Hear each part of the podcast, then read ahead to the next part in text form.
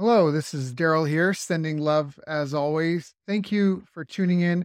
I just want to say if you like this interview, you can check our website for companion workbooks, action guides, tools, checklists, templates, and show notes with links for everything mentioned on the call. Just visit bestbusinesscoach.ca.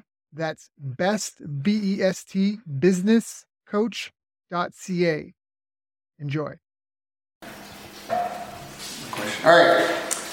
What is business analytics and business intelligence? So, business analytics and business intelligence are the study of data and information sets to learn better how the business is performing or the various activities.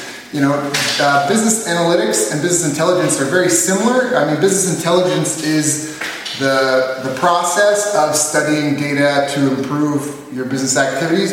Business analytics is the act of analyzing the data for the you know for the means of improving business uh, functions. So that's what business analytics and business intelligence are.